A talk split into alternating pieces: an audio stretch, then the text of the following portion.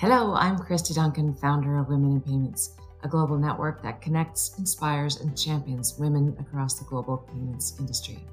Welcome to our Pause for Payments podcast.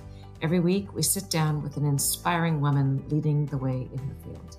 We'll discuss industry and career related topics and share personal success stories to inspire and empower the next generation of women leaders. Before we begin, I'd like to thank our sponsors for their continued support. With your help, we can go further faster. Hello, and welcome to Pause for Payments. I'm Kristy Duncan, and I am delighted to be chatting today with Katie O'Dell, who is AVP at Credit Card Product Management at USAA based in Wilmington. Welcome, Katie. Thanks, Kristy. Uh, very happy to be here. Delighted to have you. So, Katie and I are going to have a discussion today about community banking and how USAA has approached it. For those of you in our audience who might not be familiar with USAA, it's a provider of insurance, banking, investment, and retirement products solutions to 13 million members in the US military, veterans, and their families. And I'm sure Katie can explain that way better than I can. Mm-hmm. So, Katie, let's start this discussion by telling the audience a little bit more about USAA and your role there. Thank you. Thank you, Kristy. Um, so I am in the credit card division of USAA. And I recently started here back in January of 2021. And I'm super excited to be part of this organization because, like you said, the focus is on serving US military members, their families, the employees, such as myself, and our families. So, as you said, we have about 13 million members, most of which have been in the military. Right now, probably a, a, small portion of that is active military. So, we do have a large contingent where they're retired or in the reserves or their family members just a little bit about USAA. We were founded in 1922. So we're almost 100 years old. We're looking forward wow. to celebrating our 100 year anniversary next year. And it was primarily founded by a group of Army officers who wanted to insure their vehicles. And so they banded together and created the insurance company for which we are primarily known.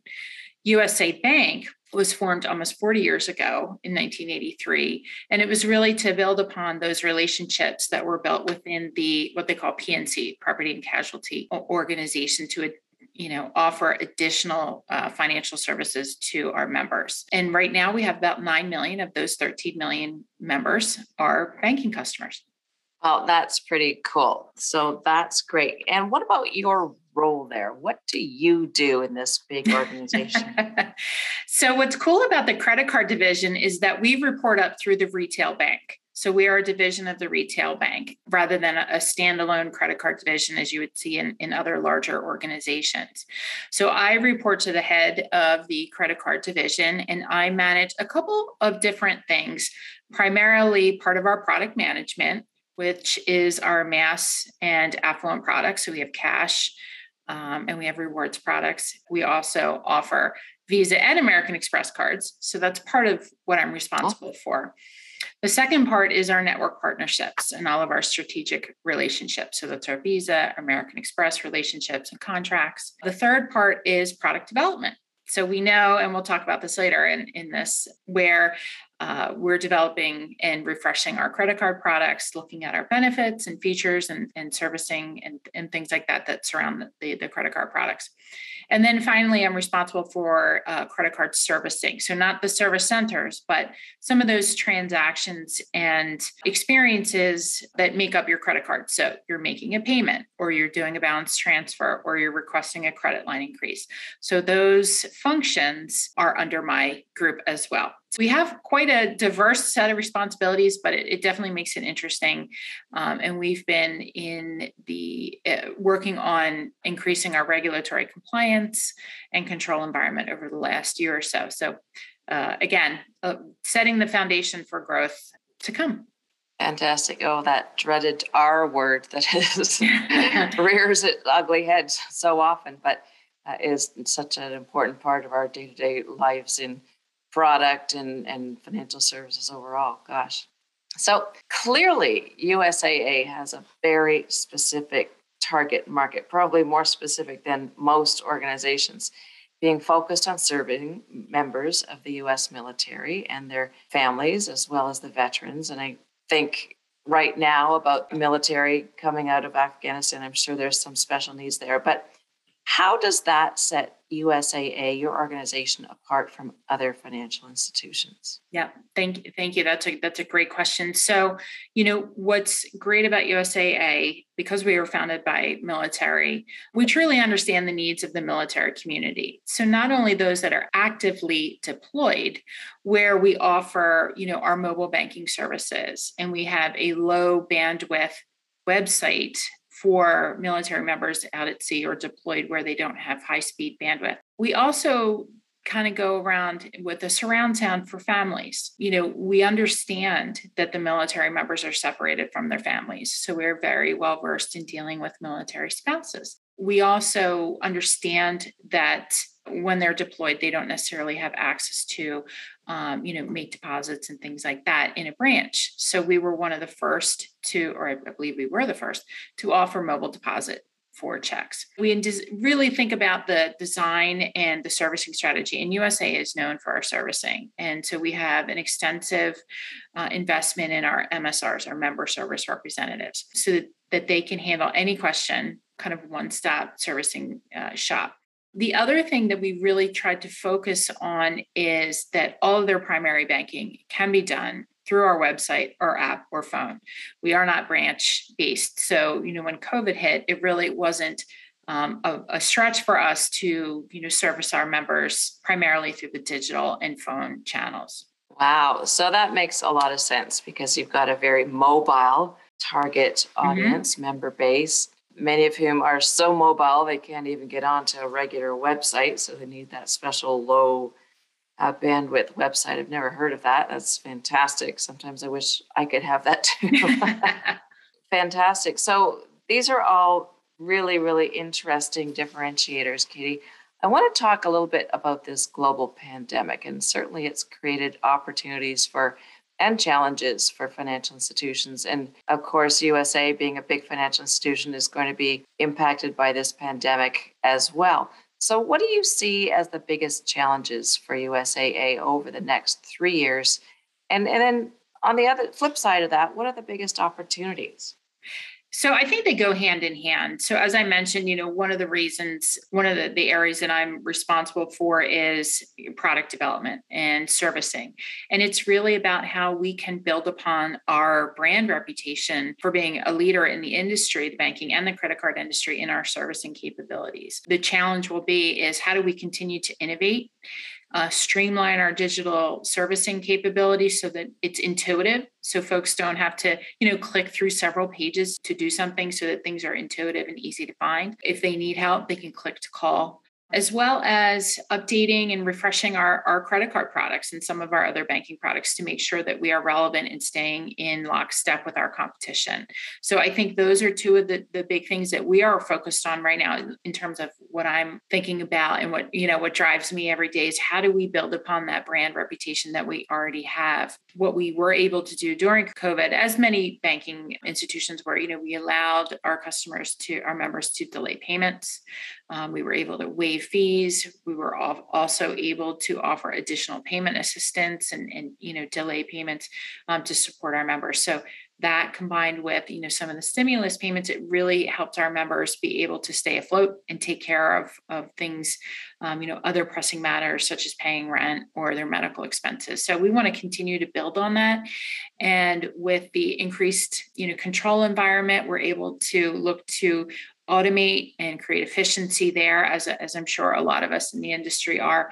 But then, how do you uh, make sure that our uh, members are able to you know reduce the pain points reduce friction and, and that's a that's a buzzword in our industry but to make it easier for them to do balance transfers for them to change you know from one product to another as their life uh, life stage changes so those are some of the things that we're going to be working on over the next you know one to three years just for for a short time frame but you know and then see where the market takes us and see how our, our members respond and then continue to innovate and uh, update our products and services from there So fascinating. Of course, you're right. Building that brand and maintaining that brand because you have such a very specialized uh, service offering for a very, very narrow niche market. It's really important that you maintain that. That's cool. So things are moving. We've got digital happening all over the place and innovation and cross border and automation is just incredible. Change is inevitable. And the we've seen this pandemic really push forward that change and innovation agenda. Are there aspects, Katie, of banking that may have changed due to the pandemic, which you think may or may not return to the pre pandemic state?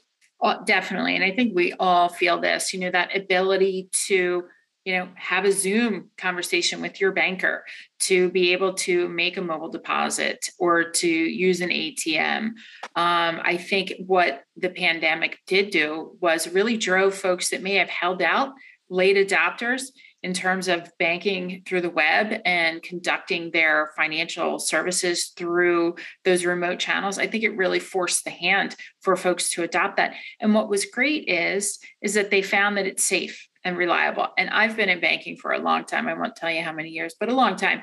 And, you know, I remember back in the 90s, the mid 90s, when we started to launch web banking, internet banking, and folks were a little hesitant to mail in a deposit. And now it's ubiquitous. Everybody can do it. All the banks have capability. And I think consumers are really starting to trust that they are able to do that, um, especially with, you know, uh, bill pay and you know paying from one bank to another making your credit card payment uh, not necessarily mailing in a payment but paying through auto pay so i think it really forced the hand for folks to adopt um, the digital channels uh, that they may not have done in the past and of course you know from an industry perspective the, the likes of online shopping and being able to load your card into a mobile wallet so that you didn't even have to think about it. And I'm sure many of us, we might not know our credit card number, but we probably know our CVV code because that's the only piece of information that we are being asked for you know for some of our uh, you know online online purchases so i think at, again, someone who's been in the industry, it's been exciting to watch that adoption that's been out there uh, for technology and for capabilities that have been out there for, you know, uh, 15, 20 years. I think from an industry perspective, where folks, uh, lenders had kind of pulled back because we really didn't know what we were going to hit in terms of the, the pandemic. It's good to see that um, lenders are loosening up their criteria, coming out with new products, coming out with campaigns and bonus offers and things like that again. So you start to see the market reopen and folks are coming back to utilizing credit cards taking things um, you know loans and using their credit cards for home improvement and things like that projects that they had put off. And we all know home improvement shot off the charts during the pandemic because we were all looking for things to do. I know I'm guilty of that for sure. so, yeah, I love this digital adoption, how that agenda has really been pushed forward. Like, what do they say? Five years worth in five months or something? Exactly. Just incredible. And that's a global thing that's happened, not just mm-hmm. US or in one particular market. So, this is really interesting there's something that USAA does, I think, in a very special way. And I want to kind of talk a little bit about the you as a financial institution with this very focused target market. Can you share a little bit about USAA's sorry USAA's approach to building customer relationships? I know mm-hmm. that's really key, and I'm curious as to how you do it. What's your secret sauce?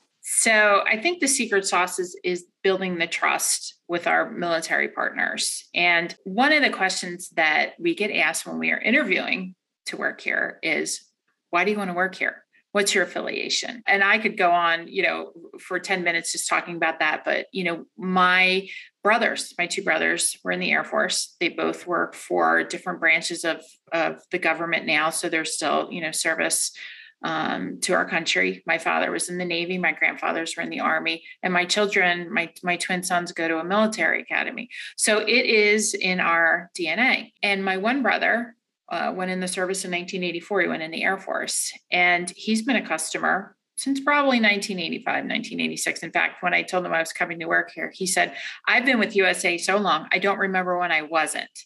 And one of the things he said to me is, when I need something financially, I always go to USAA first.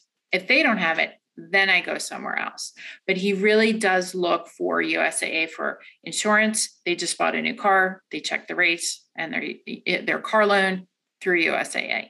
His primary credit cards through USAA. Um, his children, again, military members and their families. Their first uh, checking and savings accounts as kids, as teenagers, were with USAA. So I think it's, you know, when uh, folks enlist in the service, USAA is, is one of the first things that is offered to them as part of, hey, you know, now that you're a service member, you can take advantage of everything that USAA has to offer.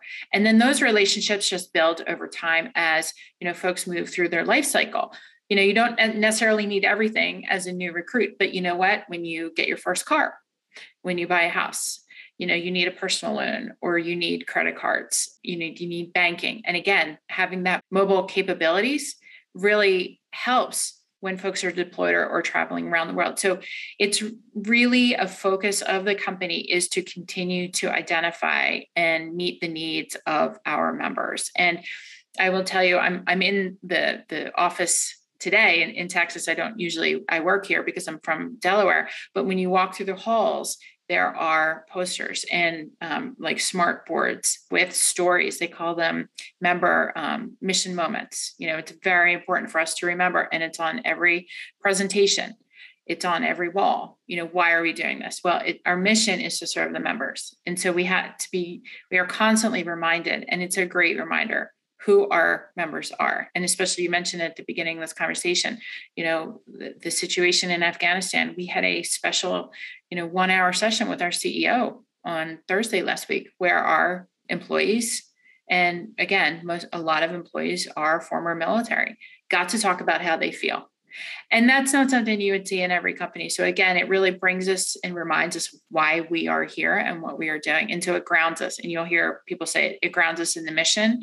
And I truly believe that. And that's why I'm I'm very lucky and very happy to be here. And it gives a sense of purpose behind, you know, it's not just selling a credit card, but we're really trying to meet a financial need for somebody that, like my brother, has devoted their life to serving our country.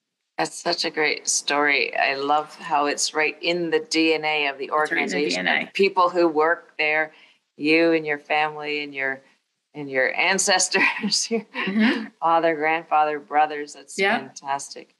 And and these mission moments, just you know, pictures to remind you this is who we are serving and put a real face on that. That's fantastic. Mm-hmm. So clearly it's done well for you over the past 99 years. And I'm certain it'll get you over that 100 year exactly. milestone. Exactly. For next year. Fantastic. This has been a great discussion, Katie. I'm hoping that you'll help me with this last question, which I always ask to all of our Pause for Payments guests. And that is if you were to give career advice to the rising stars in our audience, what would that be? Are there a couple of nuggets that you might share with them? Gosh, I know that you only asked for one short answer, but I started out as a customer service rep when I was in college. And one of the biggest pieces of advice I give to young women is get your education and stay relevant. When you're in your 20s, get your master's degree. You know, most of the job descriptions these days are bachelor's is required, master's is preferred. And you don't want to be that one that your resume isn't even on the pile because you don't have a master's degree. So if you have the time, get your education. I went back to school four years ago and got my doctorate in business, DBA. Um, not that I'm saying people need to do that, but it was one of those things that I always wanted to do was to be a doctor and be a college professor. So it's kind of like my second job is is teaching um, ethics in business is something that I'm really passionate about. But it is the one piece of advice I do give to everyone that I mentor or I speak with is to keep your skills relevant and make sure that you are keeping your eyes open, your options open, set up those virtual coffees, network, build relationships. I cannot uh, stress how important that is. And never burn a bridge in this industry because it is very small. So you know keep a smile on your face be positive work hard and you know build your brand and make sure that people are aware of who you are and the good work that you do Oh my gosh, that was like 50 things all crammed into two. That's why I was like, I can't, I can't just pick one, but it is kind of this package that I put together. If I have an elevator speech, that's it. yeah, and it means so much more. I know I'm kind of towards the end of my career, but it means so much more now looking back on, you know, what to unpack some of these things, building your network and keeping your skills current and and connecting with others, not burning bridges. Like it means so much more now that you've kind of had some experience in the market and in a business context to, right. to really bring that to life. This has been fabulous, Katie. Thank you so much for sharing your insights. I love what you're doing at USAA. I love those mission moments, and I know I could use a few just uh, to remind me of who my clients are and, and, why I get up in the morning every day. But exactly. Um, I love the way you bring it to life. Thank you so much for sharing. Thanks, Kristy thanks for having me and i'm super excited to be part of women in payments i'm very proud to to say that i'm the the sponsor here at usaa and i know our organization was very happy when we formed this partnership so i'm really looking forward to growing the the organization here and working with you in the future so thanks again for having me oh it's our pleasure. So just for our audience uh, who may not know usaa is the women in payments first corporate chapter.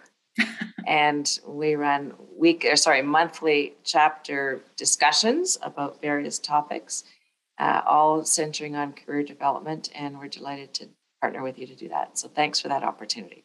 You're welcome so this has been a fantastic discussion thank you everybody for listening i encourage you all to join us online for the many other pause for payments webinars that we host with inspirational leaders like katie around the world of payments thanks everybody Thanks, Kristy. Have a great day.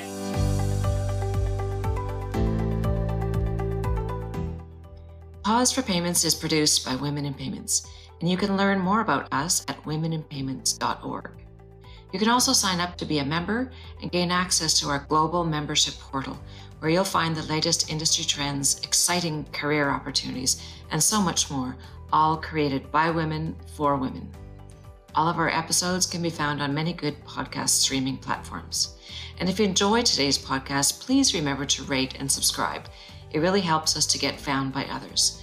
Thanks everyone for listening.